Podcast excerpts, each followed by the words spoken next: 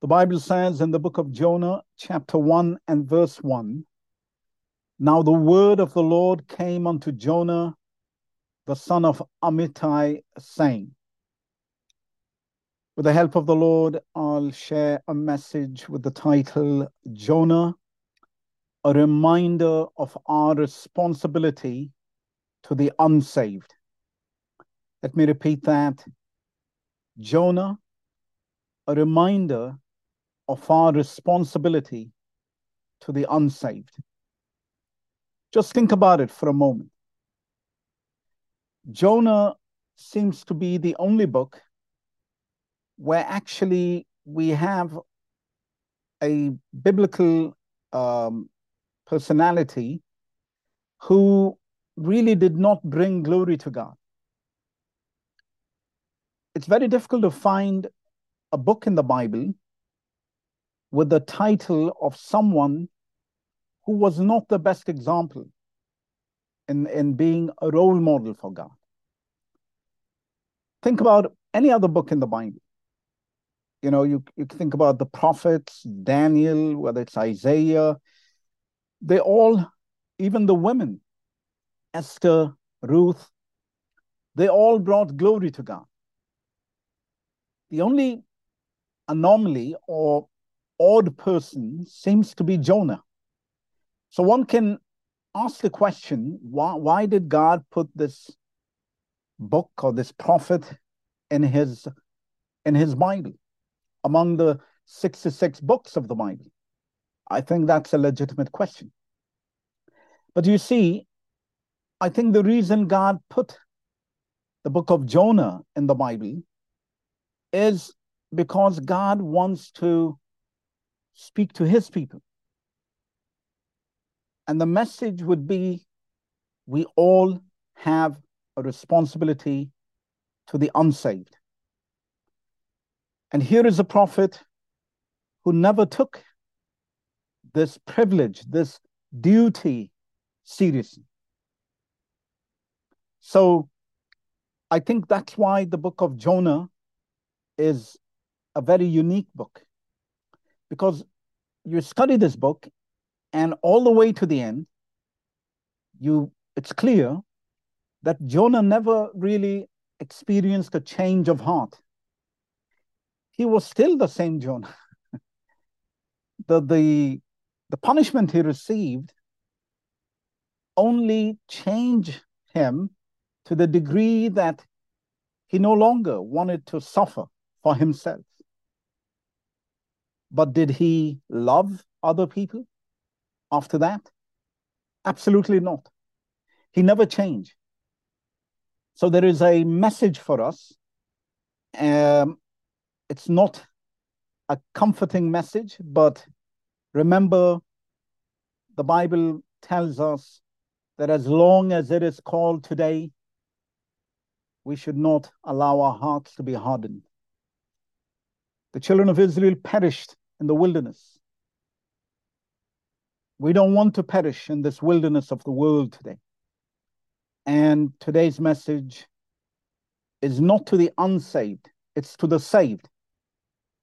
It's to those who know Jesus, to those who are seasoned in the things of God. God wants to remind us about our responsibility to a world that is not saved. Can we say amen? Praise God. So let's begin. Jonah one verse one says, "The word of the Lord came unto Jonah." Amen. The word of the Lord came to Jonah. Isn't that wonderful? How many people can say the word of the Lord came to me? Here's a man who was so privileged. He took it for granted that the word of the Lord would come to him. He was a prophet. And this was the job description, if you will, of a prophet, to hear the word of the Lord. The day God, God, the word of the Lord no longer comes to a prophet, he is no longer a prophet. But thank God that the word of the Lord comes to us. I hope The word of the Lord comes to you also, now and then, when you open the word of God. And right now, while I'm preaching to you, I hope and pray that you can also say, the word of the Lord came to me also. Praise God. Because in these last days, the book of Hebrews says, God speaks to us through his Son, by whom he made all things. Whenever we hear the word of God, whenever we hear the Bible preach, or you open the pages of the Bible, the word of the Lord has come to you. Can we all say, the word of the Lord has come to me? The word of the Lord has come to us. That is why we really don't need prophets today. I mean, there is the ministry of the prophet, but it's not as it was in the Old Testament. The Bible says, when the Spirit of God will come upon us, he will teach us all things. We have an unction from the Holy One, and he will teach us. So we're all, in a sense, prophets of God. Amen.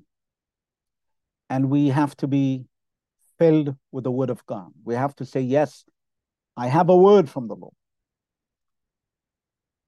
Think about the word, the title prophet. Jonah was a prophet. Um, what is a title supposed to mean? What title do we carry today? We call ourselves Christians.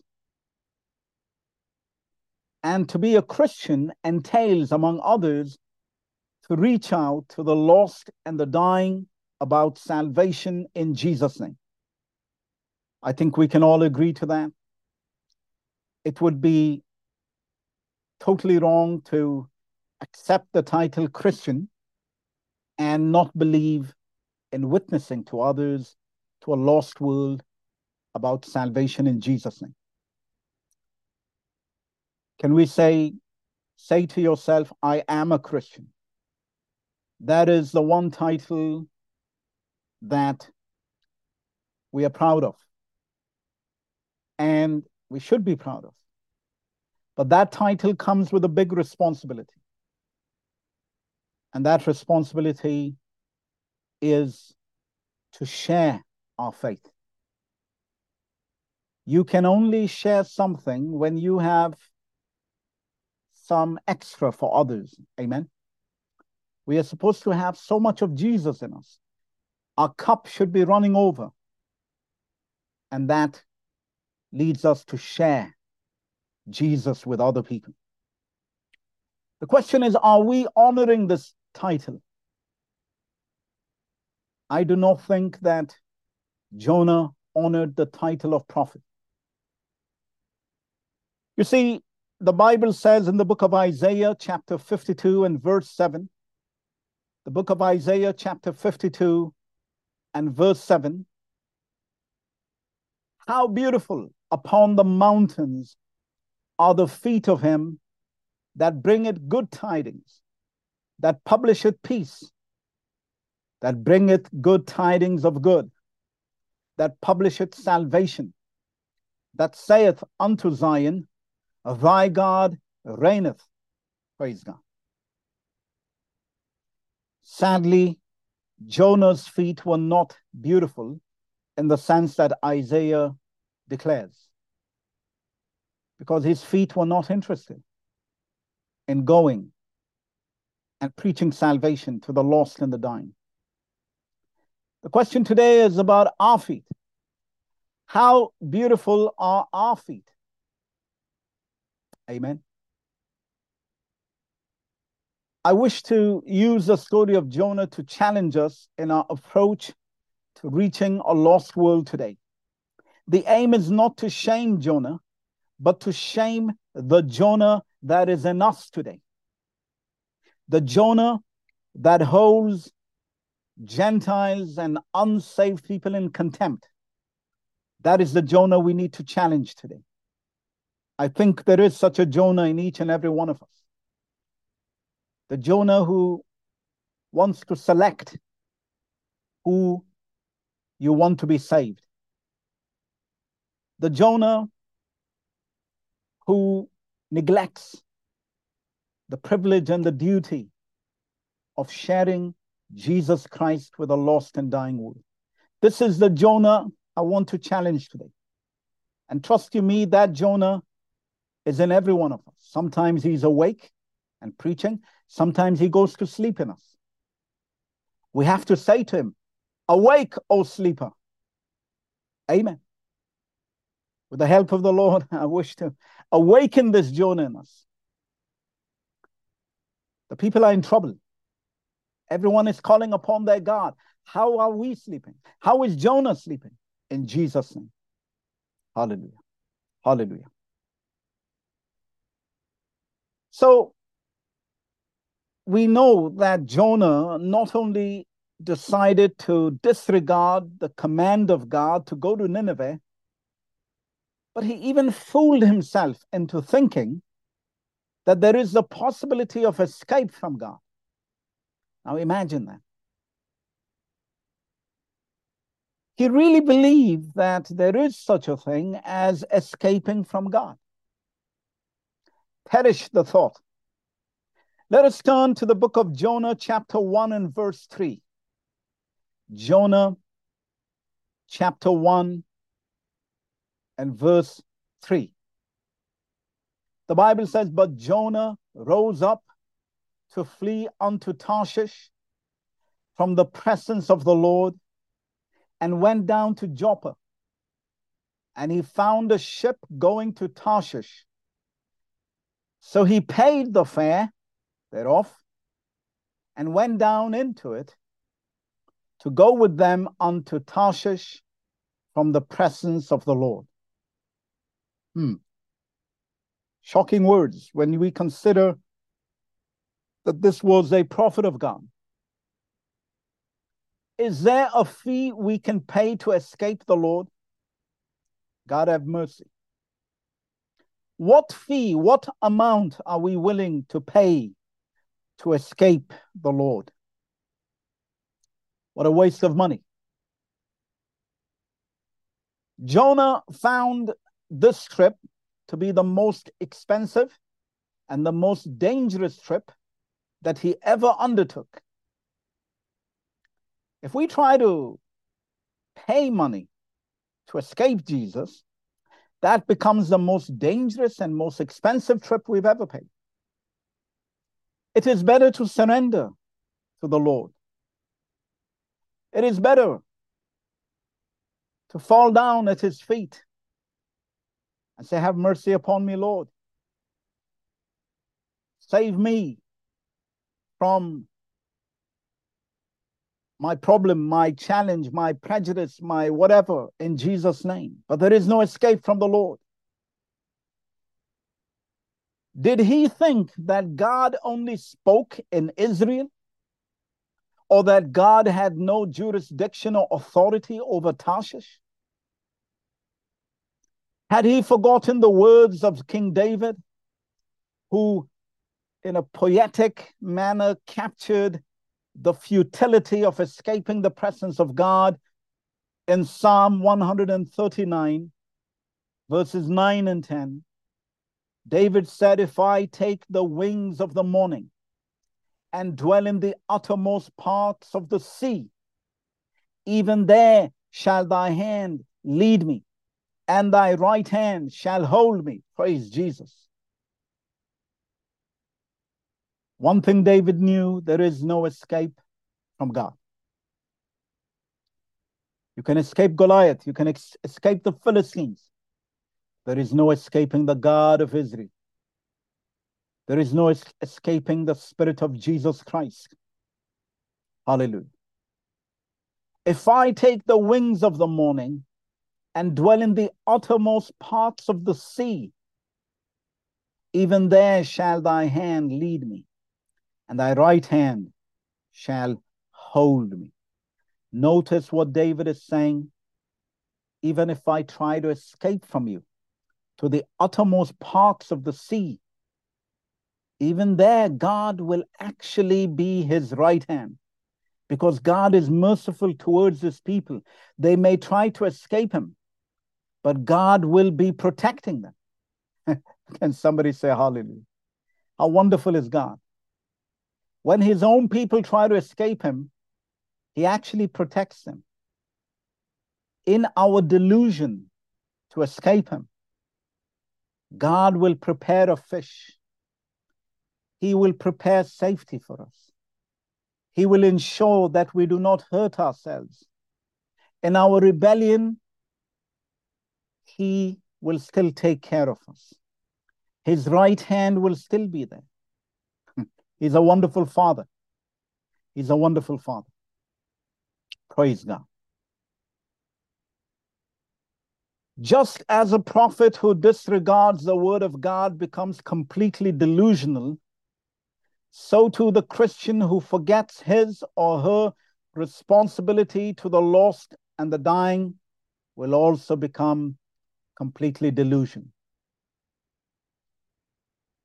The best place to be is where Jesus wants us to be, talking to unbelievers, appealing to the lost and the dying, witnessing to the unsaved.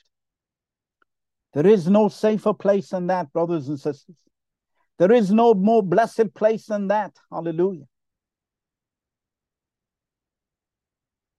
Did you know that it was safer for the Apostle Paul to be put in chains and come before Festus and Felix and Caesar than to be let loose and be free among the Pharisees and the Sadducees? Because they wanted to just wipe him out. But Jesus put him in chains. And he was given protection by the soldiers of the Roman Empire. His own people could not touch him, because God called him to reach the Gentiles. If necessary, God will do it in chains. So Paul was not ashamed to be the prisoner of the Lord Jesus. Hallelujah. Because those prisoners, he did not say, I'm a prisoner of the Romans. He said, I'm a prisoner of the Lord Jesus. Hallelujah. We are safe when we witness to the lost and the dying. But we will not be safe if we neglect our responsibility to witness to the lost and the dying. Praise God. May we be prisoners of the Lord Jesus, wherever he may take us, whether it's the court of a Felix or a Festus or an Agrippa or a Caesar. None of them touched Paul. But when Paul was moving around freely among his own people, he was in danger of being killed. Praise God. Praise God. So, coming back to the story of Jonah, we see that this prophet was totally delusional. Once we disobey the Lord, we become blind. Jonah may have been blinded and deluded himself, but notice one thing. Even in the ship to Tarshish, he was already surrounded by unsaved Gentiles. Think about it. The Bible says he went down to Joppa and he found a ship that was going to Tarshish. Do you know that these people were Gentiles? They were pagans. We know this because later they began to call upon the name of their gods. Who knows? Could it be that some of them were Ninevites? And in this way, God was giving tokens, supernatural tokens of his guidance to Jonah. He was trying to tell Jonah, Jonah, you're trying to run away from these people. You want to run away? But right here in Israel, right in the harbor in Joppa, there are these people. The unsaved world will meet us somewhere or the other. They will remind us of our duty to witness to them. Praise God. You know, we rejoice when God provides tokens of his supernatural guidance, as he did with Eliezer, the servant of Abraham. You remember Eliezer, a holy man of God? He was on his journey. He obeyed Abraham. He prayed to God and said, please, confirm, give me a sign that I will find the right person. And we know the story of how he met Rebecca. But, you know, we may not be so glad for the tokens when we are in rebellion against God. Praise God. We rejoice when we are in the will of God and God gives us confirmation, signs here and there. But what happens, like Jonah, when God was giving him tokens, that he was neglecting his ministry? I wonder what kind of emotions welled up inside the Apostle Peter years later, whenever he heard a rooster crow, a cock crow, after he repented. That was a token of his rebellion, of his failure. But God in his mercy healed him, restored him. Thank God for tokens, signs, that he is always with us, even when we are in rebellion against him. Hallelujah.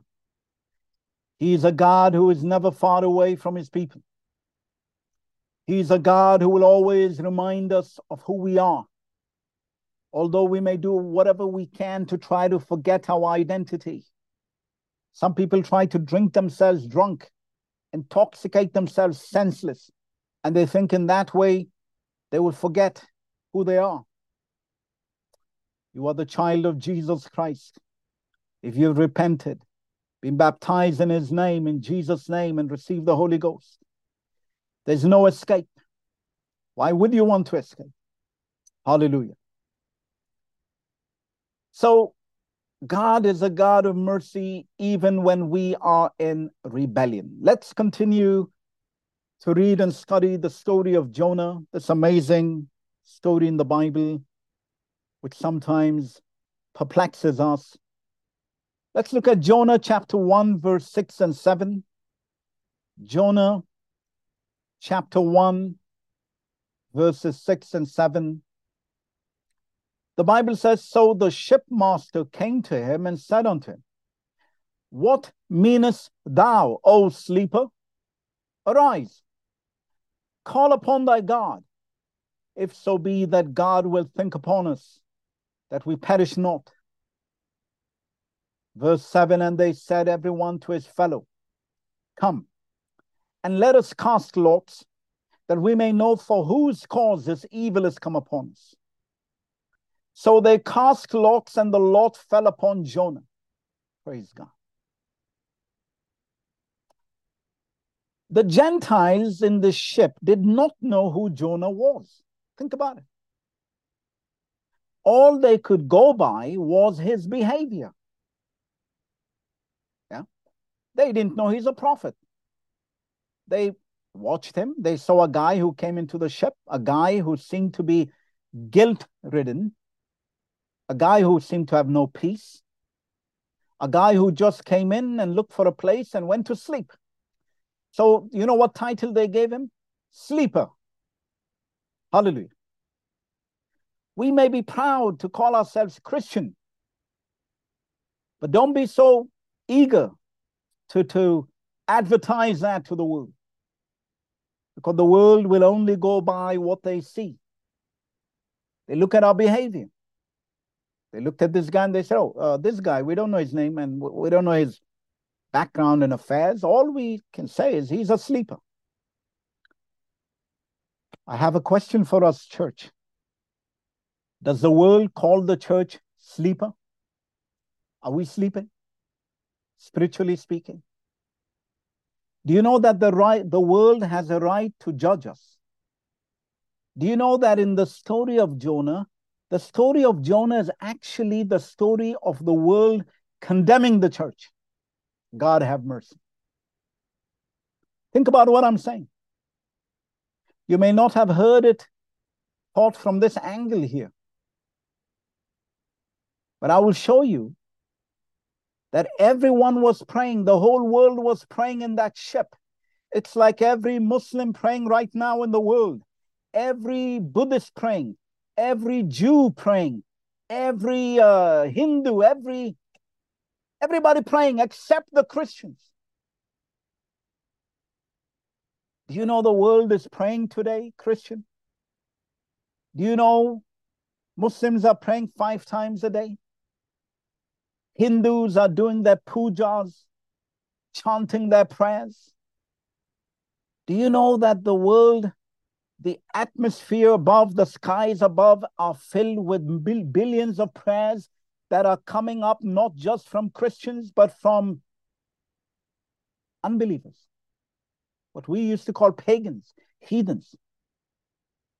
How much of that is from Christians?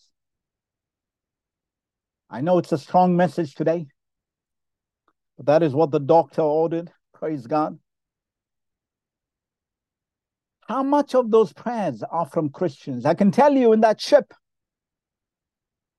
the man of God had no prayer.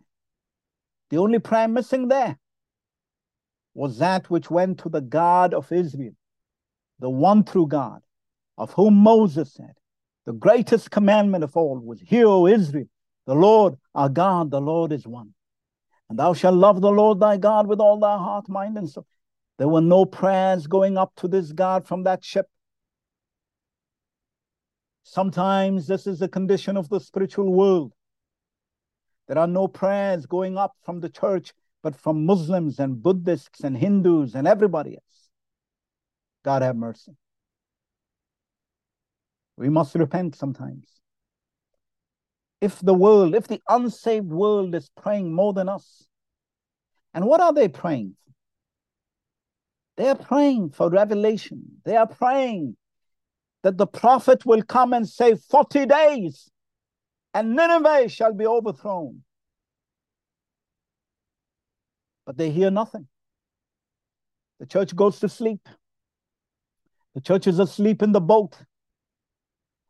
The quietest people sometimes can be the church. God have mercy. Even King Solomon noted in Proverbs chapter twenty and verse eleven, he said, even a child is known by his doings, whether his work be pure or whether it be right. Amen. Even a child is known by his doings, whether his work be pure and whether it be right. The world does not need a commentary on what they see. They know how to apply the cor- correct labels to the church. And in this case, they said, O sleeper. I pray that we are not spiritual sleepers. Amen. I know we may be eager to call ourselves Christians, but what would the unsaved world call us if we were asleep? What would they call us based only on the, on the behavior they observe in us?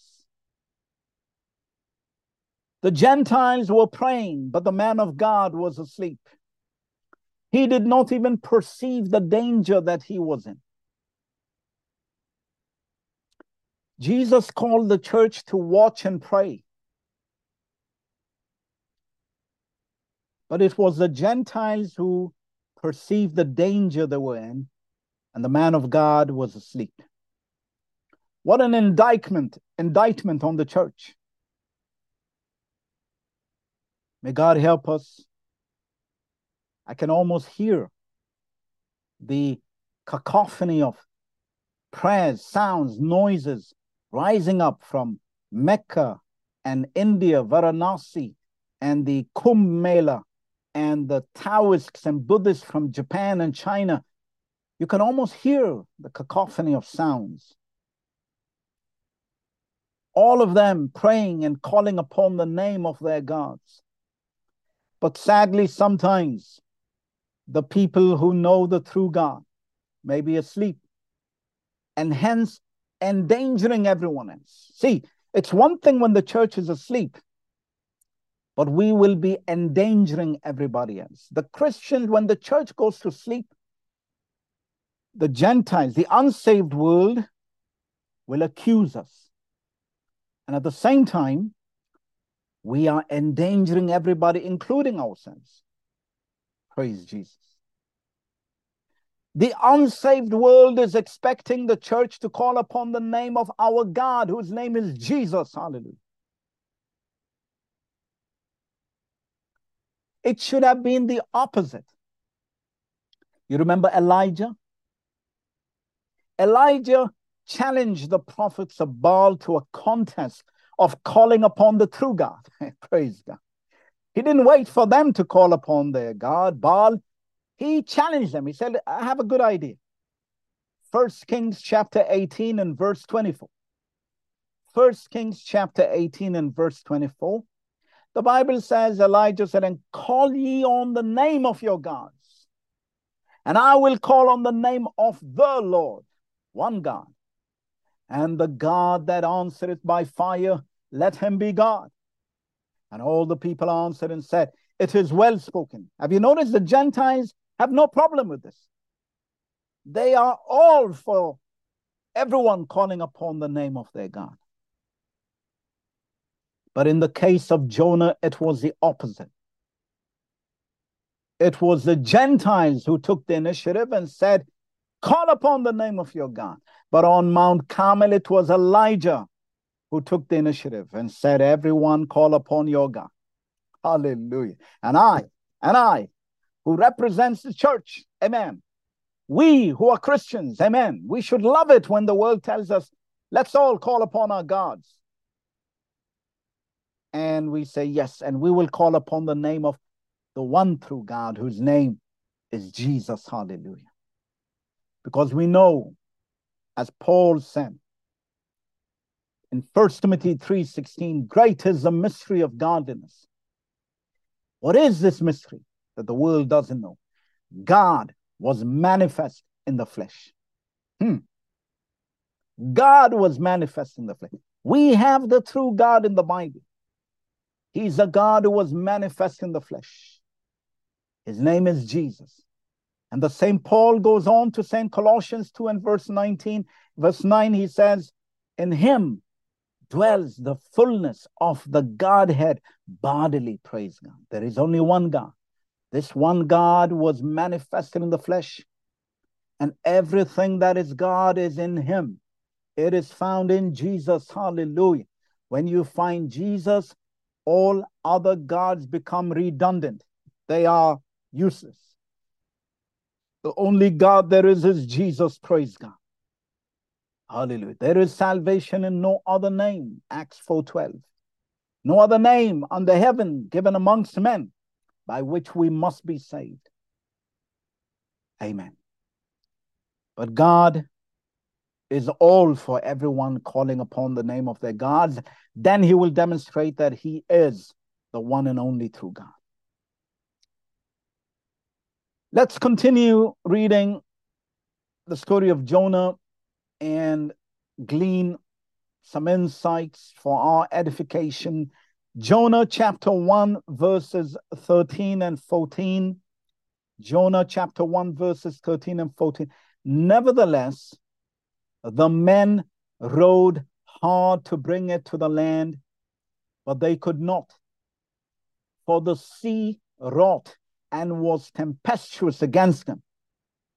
Wherefore they cried unto the Lord and said, we beseech thee, O Lord, we beseech thee. Let us not perish for this man's life, and lay not upon us innocent blood. For thou, O Lord, hast done as it pleased thee. Wow. Who said the Gentiles don't know how to pray? What an excellent prayer. What a beautiful prayer. You see, it is indeed a very sad day when the unsaved world struggles to save the prophet of God. What? Things have been turned upside down. Listen to what I'm saying. This is an indictment of a church that is gone to sleep and neglects its duty to a lost and dying world. Then the world will try to save the church, and the world will not be able to save the church because God is not pleased with the church. So the Bible said they rowed hard. They rowed hard. Why? To save one man. But the Bible says one man died for the sins of the whole world. Hallelujah. It's the opposite. The world should not work hard for one man. But one man worked hard and died. Isaiah fifty-three, hallelujah. Let it always be that way. Let it always be that way. The world shouldn't be working hard to save the church. The church needs to tell the world that one man died for the sins of the world. As Caiaphas, the high priest, prophesied that here. It is expedient that one person will die rather than the whole world, that all of Israel. Amen. So they tried to save him. What a pity when the world is trying to save the church. But the Bible says the tempest, the tempest was against him. We cannot save that which God has determined not to save. Hallelujah. I pray to God the unsaved will not have to pray to save the Christian. I pray that the church will always pray for the unsaved world and not vice versa in Jesus' name. This was indeed a great spiritual tragedy. You see, the unsaved world is not always hostile to the gospel. We shouldn't think that the world is always hates the gospel. No. We were part of the world before. You see, sometimes the world will actively cooperate in its own salvation. There are people in the world who will cooperate in their own salvation. In the book of Acts, chapter sixteen and verse nine, we have one such example. The Bible says, and a vision appeared to Paul in the night. There stood a man of Macedonia and prayed him, saying, come over into Macedonia and help us. Wow, think about it. Here was an unsaved man of Macedonia, and I'm telling you, there is always a man of Japan, a man of China, there's always a man of Peru, there's a man of Eritrea, there's a man of China, there's a man of every country who is calling out, come and help us, save us in Jesus' name. Give us the gospel in the name of Jesus. Oh, hallelujah. There is always an unsaved man of Macedonia or Portugal or France or wherever you may be, who's calling out to the apostles, to those who have the apostles' doctrine. Come, save us, help us. Amen. Come over into Macedonia and help us. Praise God. So, you know, one would imagine that mighty and ferocious sharks would jostle in the sea to tear Jonah apart and devour him. But God prepared a great fish. See the mercy of God. Let us say God prepared a great fish. Amen. David said, even if I go to the uttermost parts of the sea, your right hand, that means your strength, your power will be there waiting for me. Even if I try to run away from you. See the mercy of God. He loves his people so much. God prepared a great fish. We don't know how long that great fish was being prepared, but it was ready. It was waiting under the ship. Hallelujah. At the moment they threw him overboard, the fish was waiting because God prepared the great fish. Amen. Whatever happens to us, God prepares salvation for us. Salvation for those, protection and deliverance for us who don't deserve it because we failed them. But God is merciful. That's why I said, if you want to boast, boast in this, that he is merciful. That's why we cannot stop saying, he's merciful, he's merciful, he's merciful. Praise God. He is good. His mercy endures forever, they sang in the temple. Truly he's merciful. Why would God prepare a fish? So that the sharks would not tear him apart. Praise God. I'm telling you that there were many sharks that should have destroyed me and you. But God prepared a great fish. He protected us. I'm, we're still alive because he pre prepared something. He didn't allow the sharks to feast upon us. Hmm. Hallelujah. Hallelujah. Praise God. What a wonderful God we serve. No wonder David said when he was given a choice of punishments, he said, I surrender into the hands of God, for he is merciful. He trusts only the mercy of God. We will always surrender ourselves to the mercy of God. Amen. Amen. Hallelujah.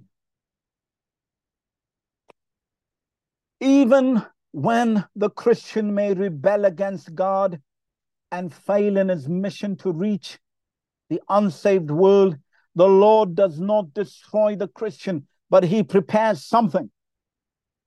Hallelujah. Has God prepared something for us? Amen. You know, God's prisons can be most unusual and quite scary.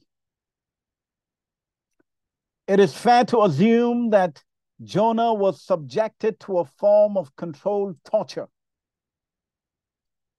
This was God's Guantanamo Bay, if you will, if you will excuse the comparison. For some of us who've lived for some years, you remember Guantanamo Bay. It was supposed to be a place that belonged to no one. When the government of George W. Bush decided uh, upon something called special renditions, you know, there were these uh, terrorists who basically answered to no one and didn't play by any rules. So they came upon, upon this brilliant idea. We'll just, you know, just cause them to disappear off the streets wherever they are and put them in a, in a plane and take them to a place called Guantanamo Bay. It's something like similar to what God did with Jonah. It's like you just take him and put him in a, in a high security prison in an undisclosed location. You know, this is even a mobile prison. Yeah? It keeps moving around. Somebody asked, where exactly is the prison of Jonah? Uh, the entire ocean, seventy-two percent of the earth. Praise God. We don't joke with God. He owns the earth. He owns the seas and the oceans. Amen. He can choose strange prisons. Amen. He does what he wants. Amen. Hallelujah. We ought to fear him. We ought to fear him. When somebody is as rebellious as Jonah, God is not concerned. He's not worried. God knows what is needed to break anybody. We don't like to preach about this, but can we, let's say it once. God knows how to break everybody. There's no one who has been unbroken when God decided to tame us, to domesticate us. And he has the right. He's our Father. Hallelujah. And we love him and we respect him. Amen. The Bible says, unless you are bastards, that's not a good word, but that means he didn't give birth to us. But if you, if he's our real Father, he has the right to discipline us. Can you imagine this kind of incarceration, this prison that he was put in? I compared it to controlled, controlled torture because just think about some of the things he experienced. He, experienced. He was deprived of light. How would you like it? Three days and three nights with no light. Just think about it. His movements were severely restricted in the stomach of the great fish. I don't know what Jonah was holding on to in the stomach of the fish. Maybe it's kidney or it's lungs or liver or I don't know what.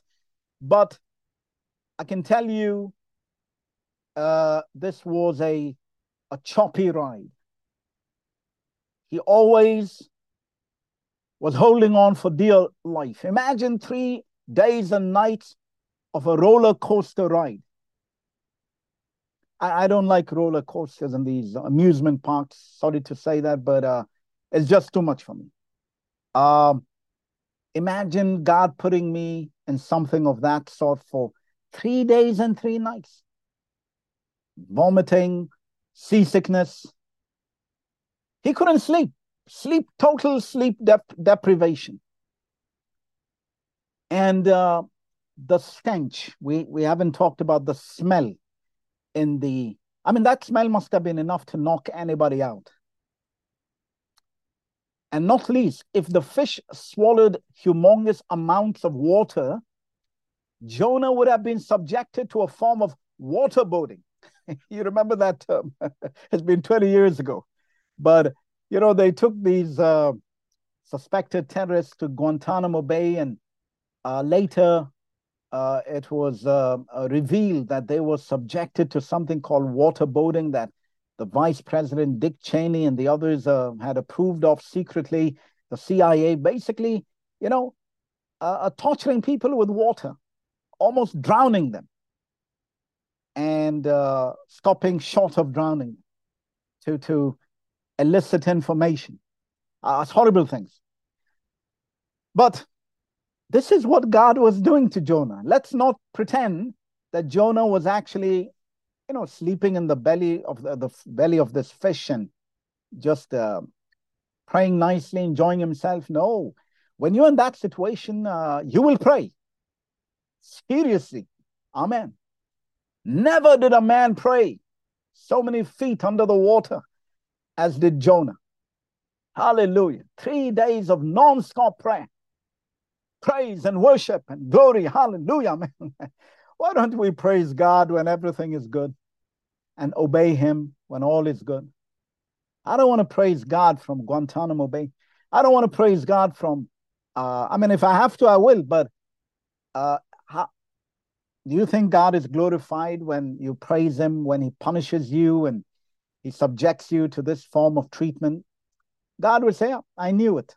He knew it. Of course. We were. Amen. So I'm not here to make fun of Jonah again, but uh, if you think that what I was saying is exaggeration, let's read Jonah chapter two, verses three, four, and five. And you will see that it was probably worse than what I'm saying. Jonah chapter two, verses three, four, and five. Just a little sampling of what was going on in the belly of the, the fish. Jonah says this, "For thou hadst cast me into the deep, in the midst of the seas, and the floods compassed me about. All thy billows and thy waves passed over me. Then I said, I am cast out of thy sight, yet I will look again toward thy holy temple. The waters compassed me about, even to the soul. The depth closed me round about. The weeds were wrapped about my head," and so on and so forth.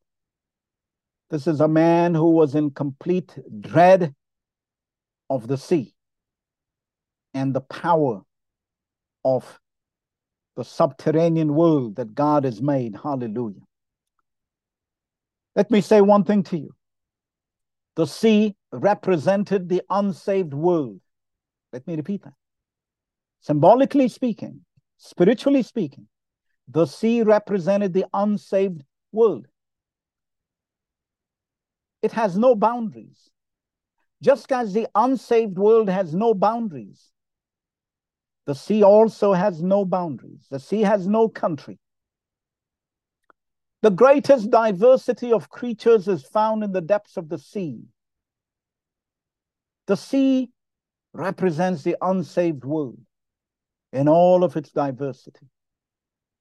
Jonah was held prisoner in the unsaved world, so to speak, until he repented and was prepared to preach the word of God to the world, to Nineveh. Praise Jesus. Just think about it. God gives power to the unsaved when Christians refuse to do their duty.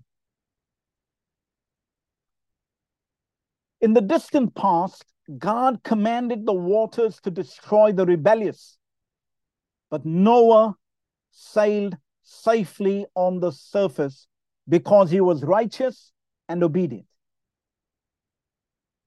He sailed safely because he built an ark to save his family and the creatures that God appointed. Hallelujah. Contrast this with Jonah. Jonah is sinking underneath. He is incarcerated, imprisoned by God.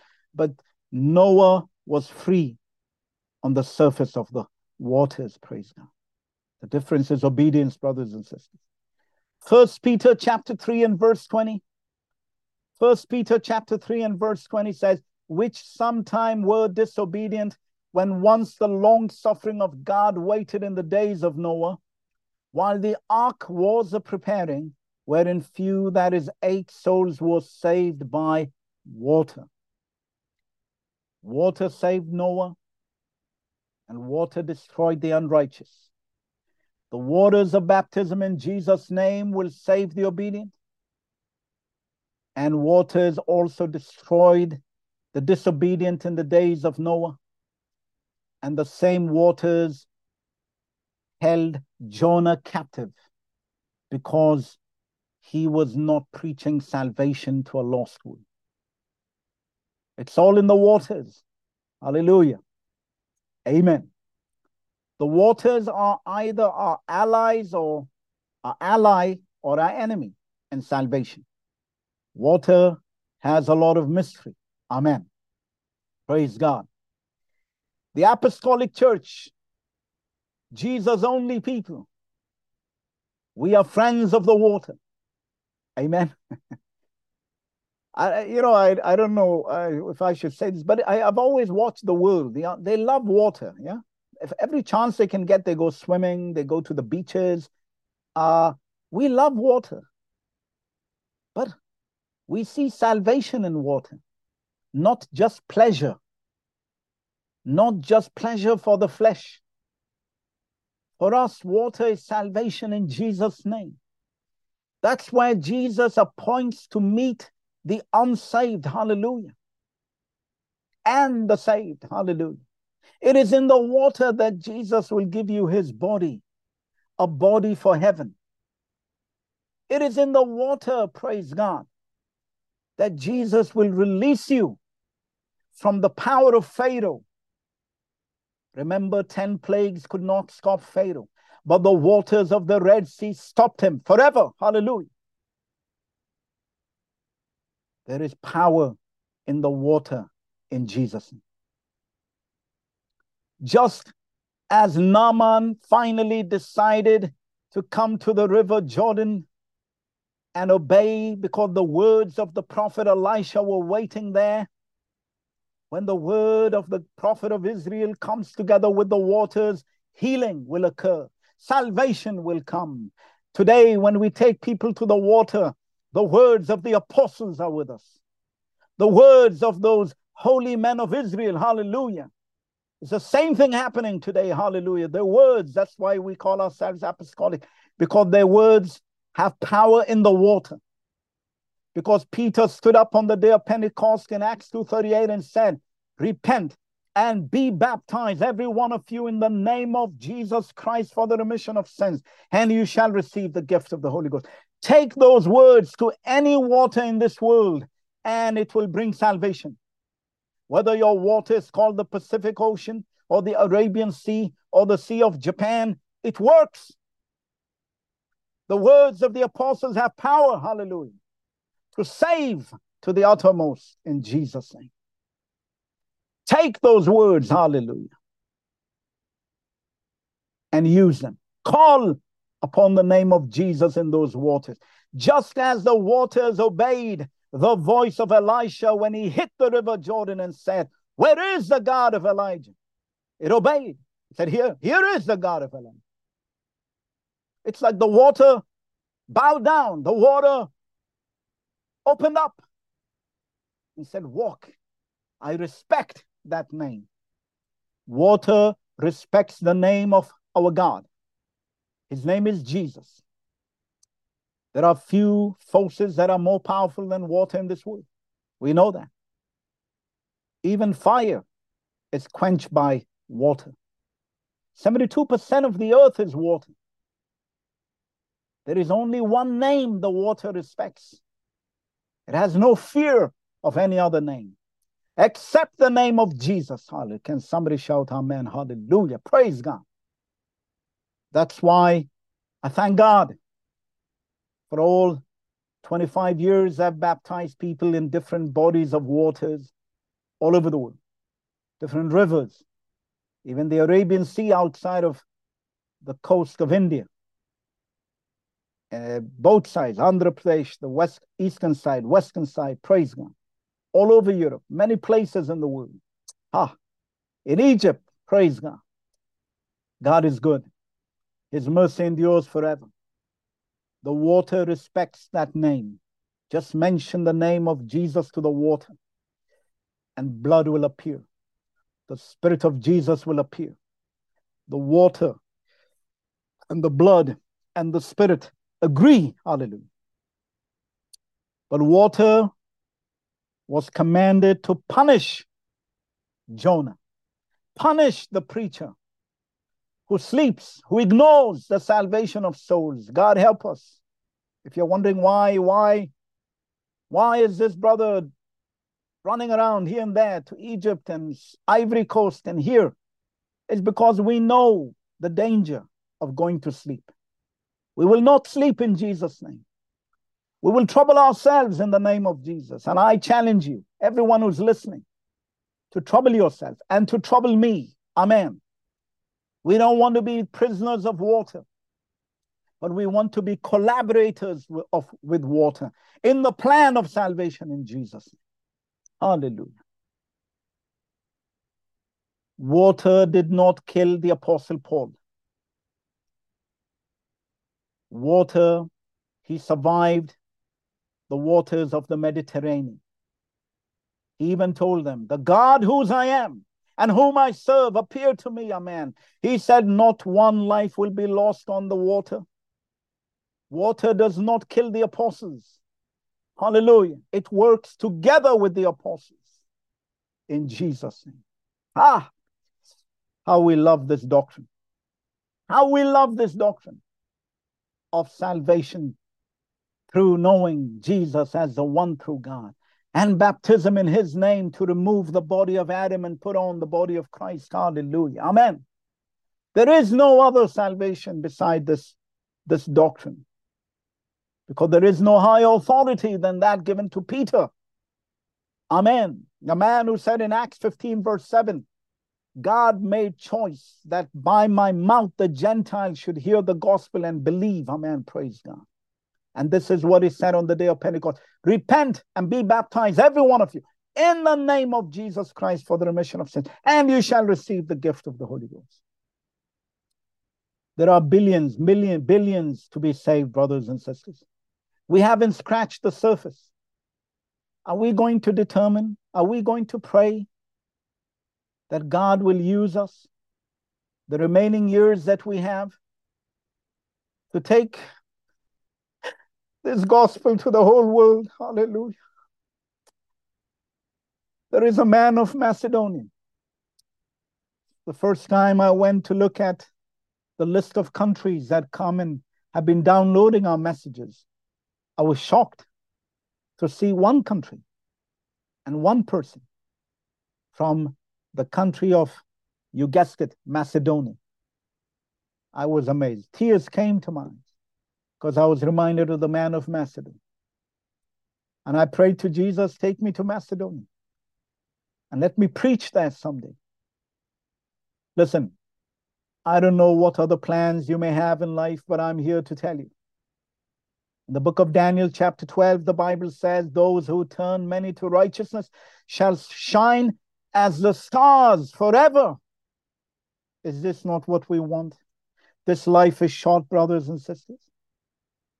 Let us focus correctly. Let us refocus. Everything else we are focusing on is futile. It is superficial. We live in a world of superficiality. As the return of Jesus comes closer, it seems the enemy is determined to fill the world with maximum distra distractions. Let us focus on that which matters most for eternity. We have salvation. We must take it to the whole world. Let our business be the salvation of the world in Jesus' name. Hallelujah. Hallelujah. Say hallelujah, amen. Praise God. Say amen in Jesus' name. Jonah did not catch fish for God, so he was caught by a fish. Let me repeat this. Jonah did not catch fish for God, that is souls, so he was caught by a fish. That is the meaning of the story of Jonah. In Matthew four verse nineteen, Jesus said, and he said unto them, follow me and I will make you fishers of men. If we don't catch fish, God prepares fish to catch us. What will it be? I don't think it was a nice thing to be caught by a fish. Ask Noah, Jonah. It's, we are better off catching fish. Let's go fishing in Jesus' name. Let's tell each other, let's go fishing. Let's go fishing so that fish don't catch us. What do I mean by the fish will catch us? The world will catch us. If we don't preach the gospel and bring people to salvation in Jesus' name, the world will catch us. The world will imprison us. God have mercy. The power of the world will overwhelm us. If we want to overcome the world, we must take the gospel to them in Jesus' name. Finally, and thank God, Jonah arrived in Nineveh. In Jonah chapter three, verse four, the Bible says he shouted, yet forty days and Nineveh shall be overthrown. But listen to this now. Do you know that he was already about six days late? That means, you see, he was three days and three nights in the belly of the fish. In addition to that, the Bible tells us when the fish spewed him out onto the shore, it was a three days journey to Nineveh. So all in all, he lost six days. I have a question. Were there people who died in the meantime? We cannot know. If so, Jonah had blood on his hands. Every day we procrastinate in preaching the gospel of salvation to souls, we risk having the blood of the unsaved on our hands. Every time we say tomorrow and six days, I need to sleep, how many people die? So the message he was supposed to preach six days ago, he preached six days later. Had he preached this six days ago, they would have repented six days ago. Hallelujah. Think about the huge responsibility that we carry in Jesus' name. May the Lord grant us mercy to boldly declare, as Peter did on the day of Pentecost in Acts two thirty-eight. Repent, be baptized, every one of you, in the name of Jesus Christ for the remission of sins, and you shall receive the gift of the Holy Ghost. Let us obey, let us determine to obey the Great Commission. Go ye into all the world. Amen. Preach the gospel to every creature, Jesus said. That is our command, brothers and sisters. The story of Jonah, I want to conclude with these words, reminds us of our responsibility to a lost and dying world.